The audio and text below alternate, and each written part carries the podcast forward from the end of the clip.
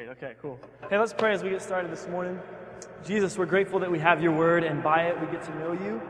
And so, as we look to the scriptures this morning, God, we pray that we wouldn't waste a second, but that you'd help us to know you more and love you more, and that you'd be glorified um, by our time together this morning. So we pray this in Jesus' name. Amen.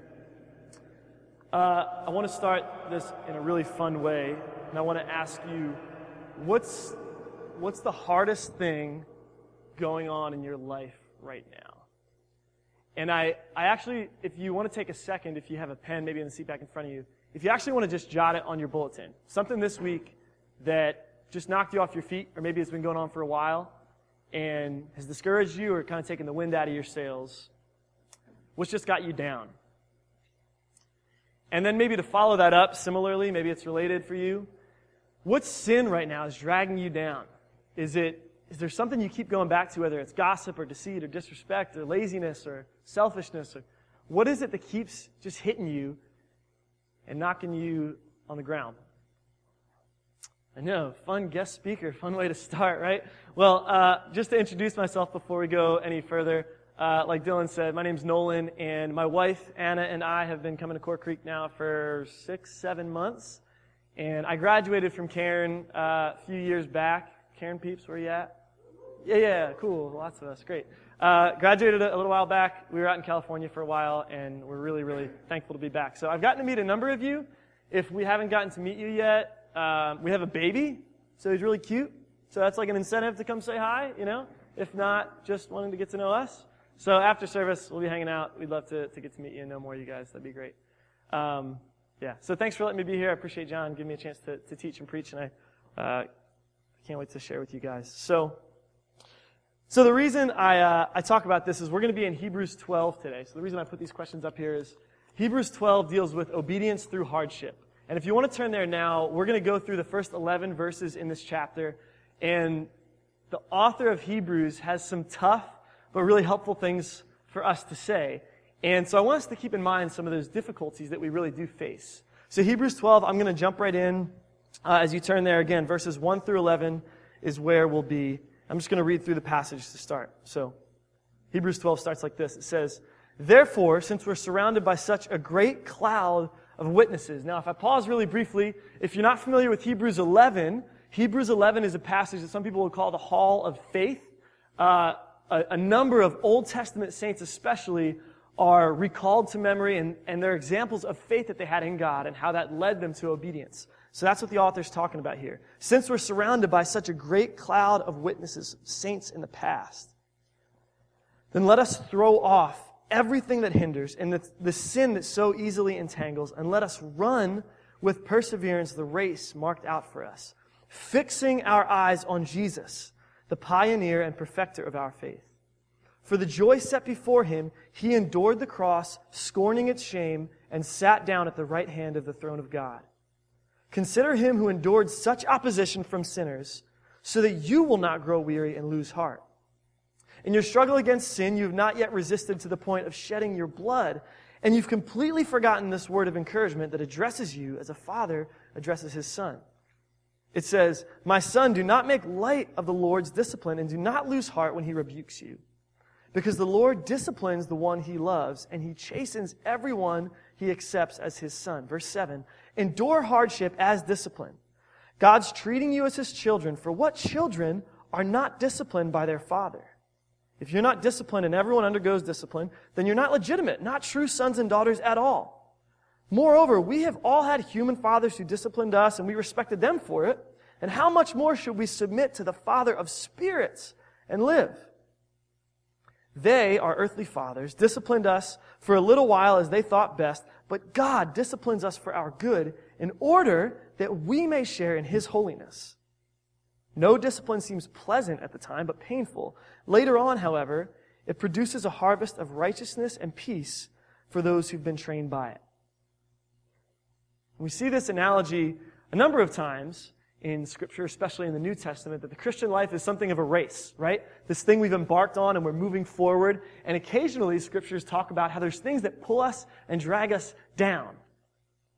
And the reason I start with these heavy questions is I think for a lot of us, maybe if you're like me, it's hard on a Sunday morning to think about those hardest things that I'm going through. Right? This is, this is like our time that we get to be together and we get to celebrate the gospel. I mean, after all, it's good news. We have Easter. That's kind of like the thing. And we celebrate that Jesus has won our victory, our sins forgiven. It's good. But the reality is, throughout our week, there's stuff that is not so good. There's days we don't feel nearly as positive. And that's, that's real. That really affects our faith. That affects our actions and our life, our relationships. And so uh, I have to really focus when I'm in church and I'm hearing God's word, or even just when I'm reading devotionally, to actually think about how does this gospel truth interact with the hardest things in my life? Like it's easy to, to feel good about that, but man, when I'm down at the bottom, how does the gospel intersect with my life then? And the truth is, we've all gone through and are going through things that are really difficult. And sometimes they're external. Sometimes we have no control over it and they're things that happen to us. Sometimes they're a result of our own sin and failure, failures that we heap upon ourselves. And if you're like me, when those things happen, you might not always have the best first reaction. You know, unless I'm really on my A game, when those things in life come and punch me in the face, my first reaction isn't always to bow my head and trust in the Lord and thank Him that I get to go through this difficulty and pray for His strength. Man, no! I get anxious and nervous and I get controlling and I stress out and I am short with people and I, I'm like my worst self at first glance, right? But thankfully, in Hebrews 12, in the beginning here, we have this incredible example of Jesus Christ. And we answer this question when it comes to obedience and hardship, how? How do we actually do that? How do we actually persevere through the darkest times and find obedience? Jesus shows us the way. Jesus faced all sorts of hardships in his life just as we do. We're thankful that we can identify him with uh, in that way.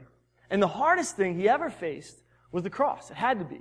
The emotional and spiritual and physical torment that Jesus went through on our behalf was unlike anything anyone has experienced in all time. And Jesus went through that for our sake. And he was abandoned by family and friends. He ended up having thousands of years of sin placed on him on the cross all at once. And so, in the middle of that, how did Jesus Christ press on?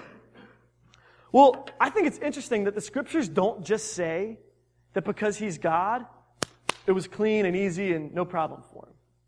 In fact, multiple times near the end of his life, Jesus pulls his disciples aside and he says, Guys, look, I'm going to die. I'm getting ready to go be put to death by my enemies. And then after that, I'm going to be gone. And he confides in his friends closely a mul- you know, number of times, and they just don't get it. They don't believe him. It doesn't click. They don't realize how serious he is. And then on the night of his arrest, he goes to God, the Father, and he asks, Is there any other way? Is there any other way we can accomplish salvation?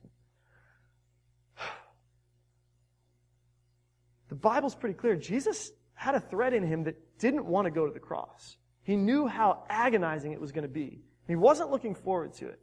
It wasn't going to be all rosy for him. And so in Hebrews, we actually see how Jesus went about enduring this pain. And another thing that's really interesting to me is that according to this passage, let's just read it really quickly, at least verses 1 and 2. Therefore, since we're surrounded by such a great cloud of witnesses, let us throw off everything that hinders and sin that easily entangles. Let us run with perseverance the race marked out for us fixing our eyes on Jesus, the pioneer and perfecter of our faith. For the joy set before him, he endured the cross, scorning its shame, sat down at the right hand of the throne of God. I find it interesting that Jesus' primary motivation to endure the cross, according to this passage, according to Philippians 2, other passages as well, wasn't just that he loved us. That was part of it. That was certainly part of it. But according to this, we read that Jesus looked ahead to what? the joy before him, the glory before him. In other words, Jesus looked at the cross, he knew all the suffering he was going to go through, and he didn't just grin and bear it. He didn't try to minimize how hard it was going to be. He didn't try to ignore it. He didn't try to dodge it. He didn't see it as an excuse to fail. He didn't do any of that. Instead, Jesus, on the night of his arrest, knew the gravity of what he was about to go through. And instead of fearing it and succumbing to it, what did he do? He looked past it. He looked to the eternal future that would come as a result of him accomplishing this mission that he'd been set out for. He looked past the cross and he saw all the joy that would come as a result of this obedience to the Father. And he viewed it as far greater than the suffering that would come at the hands of these men. That Jesus, being God, had to have the spiritual and mental discipline to go through that. He actually had a strategy in his mind of how he would endure that suffering. And I just feel like he was God, he was perfect, and he did that. How much more then should we? You know, we're silly if we think we'll just be able to tough it out. We'll just be able to choose obedience over sin. Because guess what, right? We're not that good. Like if you know the gospel truth, we don't bring that many good things to the table. We bring brokenness, we bring sin. We love our sin too much. And if we just think on our own willpower, we're going to get through trials, we're setting ourselves up for failure. Instead, we look at Jesus, this, this beautiful example. And the beautiful thing is, in Hebrews chapter 4, it even says this, that Jesus, we don't have a great high priest in Jesus who was unable to identify with us in our weakness. What's it say? We had one who was tempted and tested in every way, just like we are, and was still found blameless. We don't get the excuse of saying, yeah, well, he was Jesus and he doesn't understand what I've gone through. No, in no way, in no way. He, in fact, went through far greater than any of us ever have or will and still remained faithful. And so, can we follow Jesus' example in this? That we look at him and we see him as sinless and we remember the strategy he had. And so, when these things press on us and we feel like sin is just tripping us up, we look ahead, past all of that. And just like Jesus endured the cross for the joy before him, we can endure the hardships for the joy that's set before us if you believe the promises of Scripture that again and again speak of this eternal peace and rest we'll have in heaven. Then these things on this earth, though heavy and hard, start to pale in comparison with how good and wonderful that is. And here's what's so beautiful about all this in this passage. We fix our eyes on Jesus. He's not just our example. Catch this. Jesus isn't just who we look to follow. He's actually the very thing that as we follow his example, we set our eyes on. As we follow Jesus' example of looking past our suffering, he's who we look to. We gaze upon Jesus. We remember these Bible truths. We let it soak our minds. And we can remember, man, all this stuff is worth it because Jesus is alive and he saved me and I didn't deserve it. And we remember passages, Philippians 2, I just wanted to read this to you. Philippians 2, 6 through 11. Being in very nature God, this is Jesus. He didn't consider equality with God something to be used to his own advantage. Instead, he made himself nothing. He took the very nature of a servant. He was made in human likeness. He was found in appearance as a man. He humbled himself by becoming obedient to death, death on the cross. Therefore, God exalted him to the highest place and gave him the name above every name. That's at that name of Jesus, every knee should bow in heaven and on earth and under the earth, and every tongue acknowledge Jesus Christ as Lord to the glory of God the Father. Revelation 21, 3 and 4. This is another one that gets me through. I heard a loud voice from the throne saying, Look, God's dwelling place is now among the people, and he'll dwell with them. They'll be his people, and God himself will be with them and will be their God. He'll wipe away every tear from their eyes. There'll be no more death or mourning or crying or pain, for the old things of the old order have passed away. We look at Jesus in passages like this, and we look past our suffering, and we say, Jesus, you're worthy. You're worthy of me looking to you and living for you and with you. These sufferings pale in comparison to how glorious you are. It's by letting the truth of who He is saturate our minds and our hearts that we find the strength to press on. So I just say, you know, that thing you wrote down or that you thought of as soon as I said, what's the hardest thing? You thought of something. This is how we endure. I, no insult here. You're not tough enough. You're not good enough. I'm not either. It's only by Jesus' example and by the person of Jesus Christ that we persevere through these difficulties. So the next question I want to ask. I think, I think we get that maybe. This next question, there's sort of a stock answer, is in obedience through hardship, how much? In other words, to what extent of suffering and hardship ought we to obey? You know, and I think all of us would say, right? Church answer, well, no matter what, we should obey and follow Jesus, right? There's, there's nothing that should cause us not to do that. Okay, right. Sure. Great. Nice. But I think if we're being honest, I'll, I'll say, if I'm being honest, I probably have a different real standard in my head. You know? And it's funny, it's easy to do the right thing when it's the easiest thing. Right? Like if I have a, a normal, fine, good day at work, and I come home, and Anna says, Hey, how was your day at work? It's easier for me to say, Good. It's good. Fine. It's a good day. Then for, for me to say, Hey, how was your day at work? Well, hun, there was a fire, and I, uh, I saved everyone. I saved all the people, and I saved all the files at work, and I saved the, I, I saved the university, honestly. That's how my day was, right?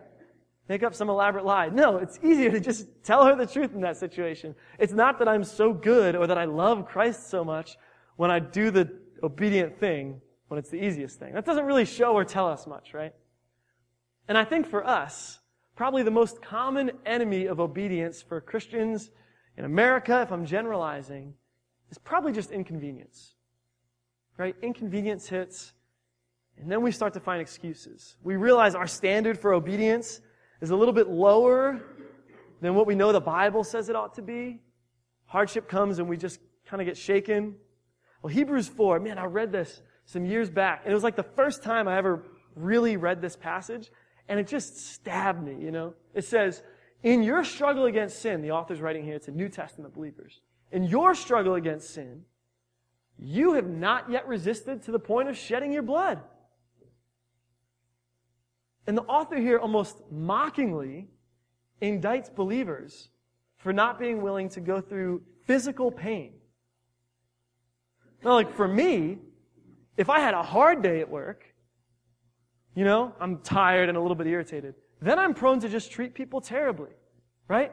Maybe I had a long day at work and my boss asked me to do a few things before I go and I could probably do them, but I'm lazy and I'm selfish and so I kind of just skirt through the rest of the day without accomplishing those tasks. And I go home and Uriah is crying and I'm hungry and so I'm short and I'm rude with people and I, I don't treat Anna well, you know? Or, or money's tight and so I get stressed out and I, I get selfish and greedy and, right? Like it's, I'm not even going through physical pain. Things just got inconvenient and uncomfortable. And I've quickly just said, okay, Jesus, forget, forget your ways. I gotta, I gotta do this thing right now. I gotta focus on me.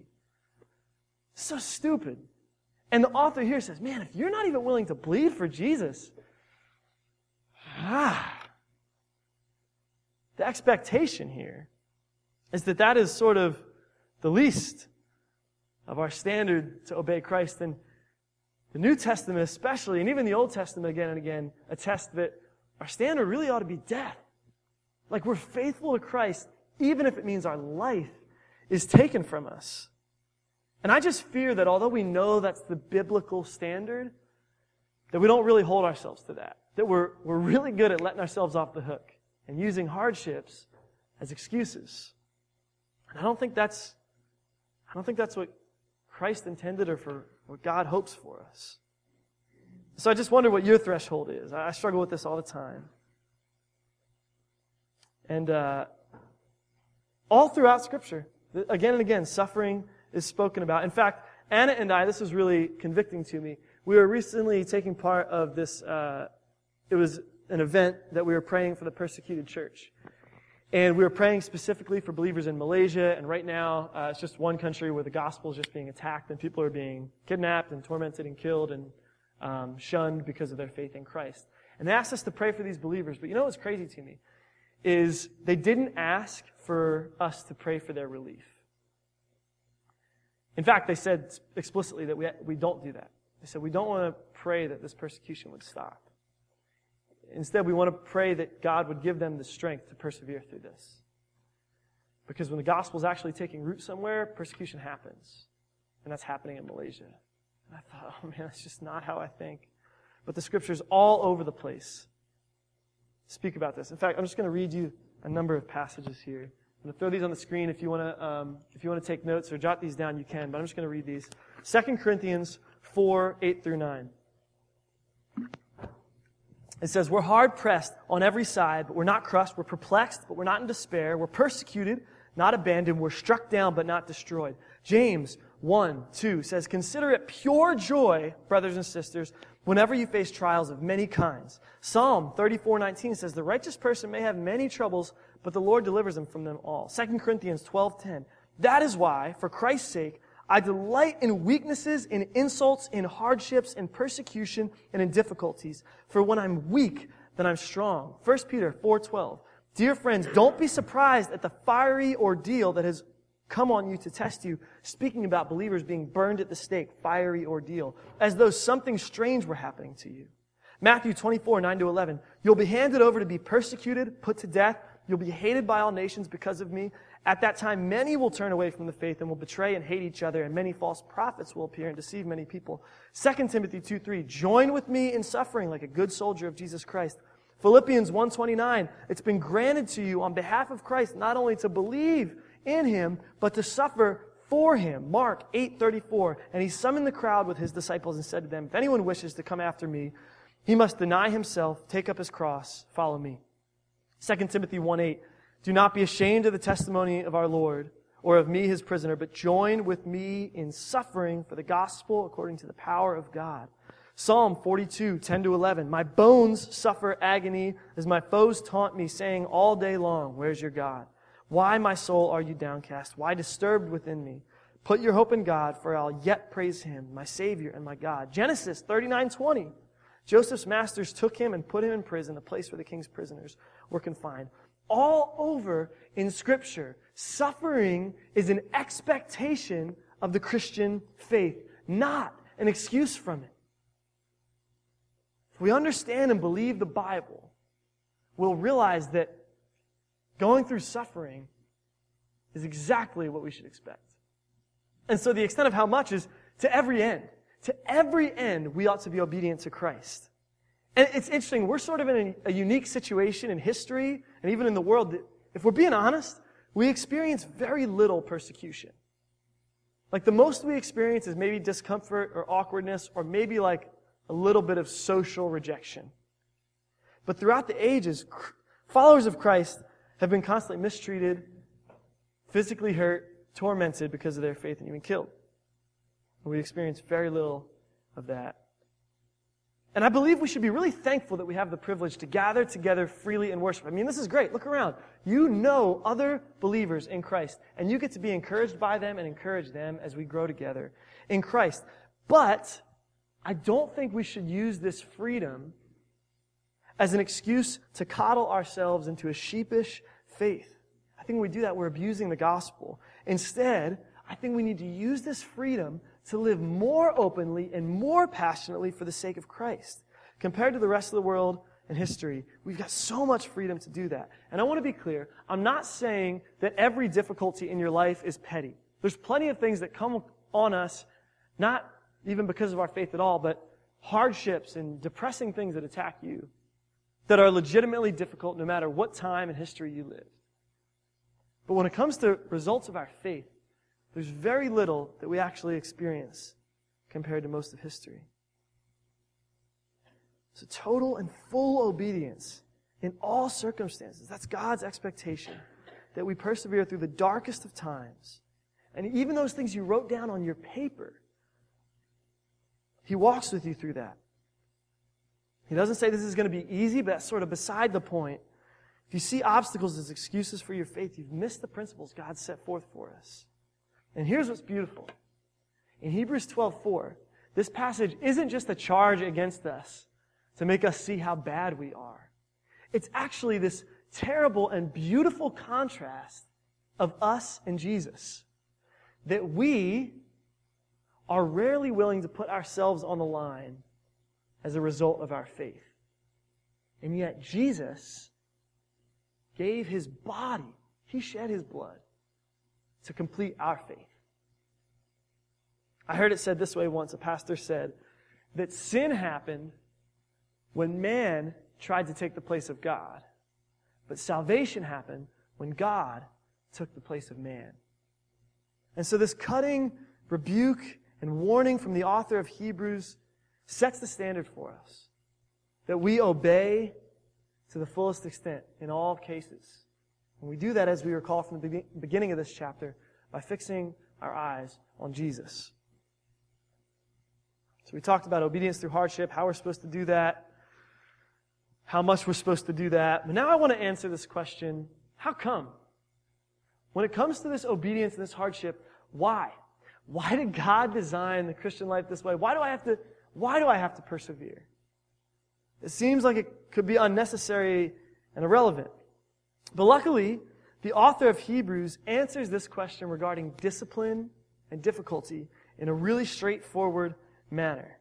So if we just go back to Hebrews 12, verse 5, we're just going to read down through verse 11 again, because he just hits this right on the head. He says, You've completely forgotten this word of encouragement that addresses you as a father addresses his son. It says, My son, don't make light of the Lord's discipline. Don't lose heart when he rebukes you, because the Lord disciplines the one he loves. He chastens everyone he accepts as a son. So endure hardship as what? As discipline. God's treating you as his children. What children aren't disciplined by their father? If you're not disciplined, and everyone undergoes discipline, you're not legitimate, you're not true sons and daughters at all. We had human fathers who disciplined us, we respected them for it, then how much more should we submit to the Father of spirits and live? They disciplined us for a little while as they thought best, but God disciplines us for our good, in order that we might share His holiness. No discipline seems pleasant at the time, but painful. Later on, however, it produces a harvest of righteousness and peace for those who've been trained by it. I was reading, and one commentator said that when it comes to this idea, you know, if we want to enjoy the comforts of God as our Father, then we have to accept and submit to the discipline that He gives us as His children. In order to truly be children of God, we have to accept His discipline. Now, one thing to understand about this whole discipline and hardship idea right off the bat that's very, very important, that I think sometimes we actually get completely wrong, is that discipline here is not always punitive. It's not always a punishment. In other words, the hard things we go through is not necessarily God always saying, you messed up. Now you have to go through this. In fact, if that was the case, if God was sitting in heaven waiting for us to slip up so he could rain down misery, we'd probably have a lot more of it, right? Yeah, right, I know. We make a lot of mistakes. But the word we translate discipline here, you might, your version might say chastisement, is used elsewhere of just education or instruction. It has to do with the whole idea of raising up a child. Now, like I said, we have a baby boy coming up on one year old, Uriah, and uh, for some reason recently, Uriah has decided he doesn't like green vegetables. Was eating them for months, doing good. Now we give him a piece of broccoli, shoves it away, you know, he points to the cheese. We say, no, you gotta eat your broccoli. He eats it. He makes a big deal like he's gagging on it. He spits it out. He's crying. Throws it on the floor. It's a really nice little routine he has. But what do we do? We try to keep giving him those vegetables. And it's not because we don't like him or he did something bad. We're trying to raise him up to be healthy. And part of that, they say, is you have to eat your green vegetables. It's not a punishment for him yet.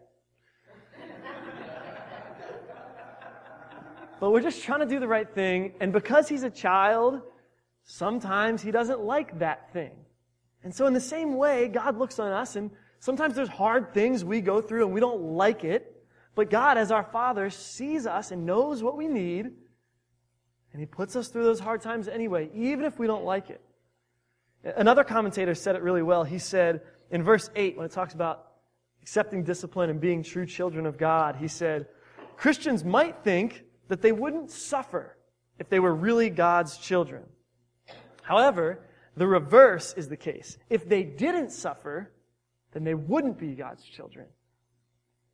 And these hardships, again, the same ones you thought of and wrote down at the beginning of this message, those are the things. How come? Why do we go through those things? Because those are the things that more than anything else display and develop our faith. It's in those darkest and hardest and most inconvenient and scariest of times that our faith really grows and shows. We'll never be perfect in this life.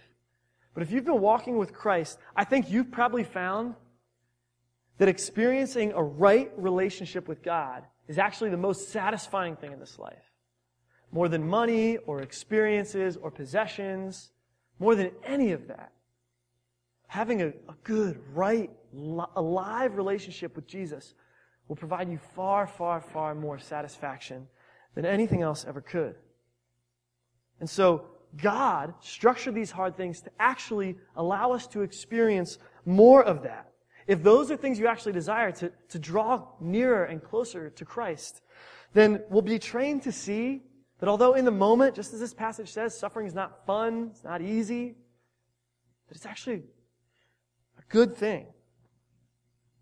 When it's not the absolute easiest thing to be obedient, we find out how we really relate to Christ. We find out how much we truly care about Him. And this verse says, uh, you know, God's, God's structuring this so we can share in one of the quintessential elements of who He is. Verse 10 says that God does all this so that we can share in His what? In His holiness. We've been welcomed into this divine privilege that although we are sinners and on our own we're in the muck and mire of our own sin, God has pulled us out of that and He's welcoming us in to holy living. We could never have gotten there on our own. And yet, because of the grace of God, we're welcome to actually live a way that doesn't just lead to dissatisfaction and despair. We can live with joy in Jesus. It also says that for those who've been trained by it, this produces righteousness and peace. Who doesn't want more of those things in their lives?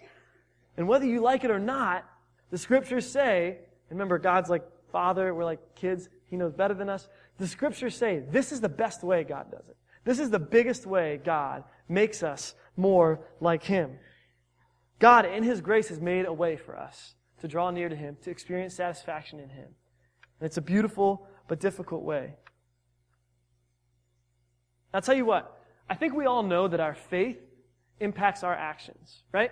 Like if you're, if you're really right with God, if you're walking with Him, you're probably more likely to find obedience a more fluid, easy thing. 1 John 5 3 says, uh, This is true love of God. If you obey His commandments and it's not burdensome. In other words, like if you, if you really love the Lord, you'll be able to obey, and it won't be the worst thing in the world. But did you also know that your actions affect your faith? It's a two way street here. It's not just that your faith affects your actions. Put it this way, like say, let's say you're really uncomfortable sharing your faith, right? It's like something that's really hard for you. You don't feel like it's natural. You don't feel like that's your role. And so you, you don't do it a whole lot. But I bet you, if you just started, if you stepped out and it was, it was terrible, like you tried to articulate the gospel and the person was more confused, right? And you did that a number of times and you just started being bold about sharing your faith, even though it wasn't your deal. I bet after time, you'd start to have more confidence in that. You'd start to have more faith that God was going to give you the things to say. You'd start to realize more how desperately those people need the gospel. Your actions would affect your faith. And so the author here, I think, is saying a similar thing that even if it's hard and man, you don't want to do it, man, you just feel like giving up, that obeying through the most difficult of times will actually change your faith. You'll learn to trust in Jesus more because of how he shows up in those situations. Look, I know I'm like reading the Bible and teaching, and people like to put people like that on a pedestal. When hard things happen, ask Anna. Don't ask Anna. It'll get too ugly. When hard things happen, I'm not like great in that situation. I stress out like any other person, right? Anna and I started keeping a book a few years ago of when things were really hard or stressful or whatever, and God showed up. We just write it down. And what we'd do is we'd go get that book out when something new came up and we'd be like, man, look at all these things that God has done. And I'd be like, yeah, God's got it. And I'd close the book and be like, but I don't know how he's ever going to do this, man. Sheesh, right? It doesn't make any sense. But that's what we do. But when we're trained by this discipline, when we've seen Jesus show up again and again, now we've, we're starting to learn a little bit baby steps. Like now we can go like, man, this doesn't look good, but like we can step out in faith because he's never failed yet. Why would he start now?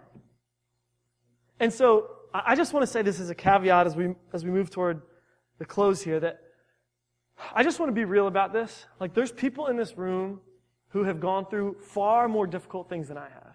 You've had darker, harder experiences than I ever know. I know I'm still young and, I, and life's going to throw a lot more at me. And I don't at all, I really hope you hear this. I don't at all mean to trivialize or, or minimize those things you've gone through. Whether it's a result of your faith or, or, or sort of indirect, not really a result of your faith, something hard that this life's just thrown at you. I really don't want you to hear me saying like, big whoop. That's the opposite of what I'm saying. I'm saying that even in light of the gravity and the hardship of the worst situations we go through, Jesus is still walking with us. And he can empathize with us because of the cross. And so he sees every weakness we have, and he's there. And I just pray you would believe that. I pray that when those things come on you, that you wouldn't see them as an excuse, that your faith wouldn't fall apart. You would instead look at Jesus. You would see what he did. You'd look past your suffering toward eternity. You'd look to Jesus. You'd realize He expects full obedience and faithfulness. And you would see why. That as we persevere through that, we'll experience greater joy and satisfaction than we ever could any other way because we're walking with Christ. So, can we just join together in looking to Jesus for all of this? No matter what it is that's got you down, can we just join together as a church, body, and family and look to Jesus, even in the hardest, scariest of times? He saw glory on the other side, and we will too. Let's remember his example and obey through adversity. Let's raise our standard for obedience.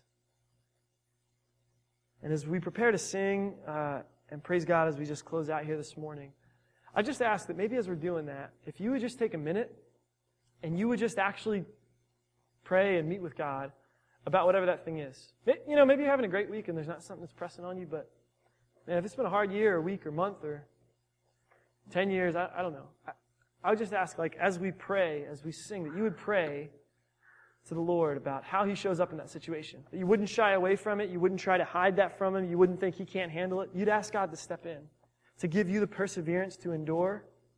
You'd ask Him to show you how good He is and how worthy He is of our obedience and our love. And you would just remind Him or that He would just remind you, I should say, that He's good. He deserves all the glory. So let's just pray, and we'll close out this morning. Lord God, we're really grateful that you love us, and there's a lot of hard things that we face from all different angles. And we're so incredibly grateful, Jesus, that you know exactly what it's like to walk in our shoes. You took on human flesh, and you experienced our weaknesses. And now, even in light of that, we can look to you and see you as more worthy than our suffering is bad and hard. So, God, please give us the strength. We don't bring it on our own. We're weak and we're foolish and we're quick to just fail and resort to, to stupid actions to try to solve our own problems. But we pray instead you'd give us the wisdom and the strength to persevere through these hard times. We pray you would train us by them to experience more of your peace and more of your righteousness and holiness, that we walk more and more in step with you, God. We're thankful. We're so thankful that we don't have to do this on our own, but that you accompany us along the journey. And we'll be careful to give you the praise in all things, Jesus. Amen.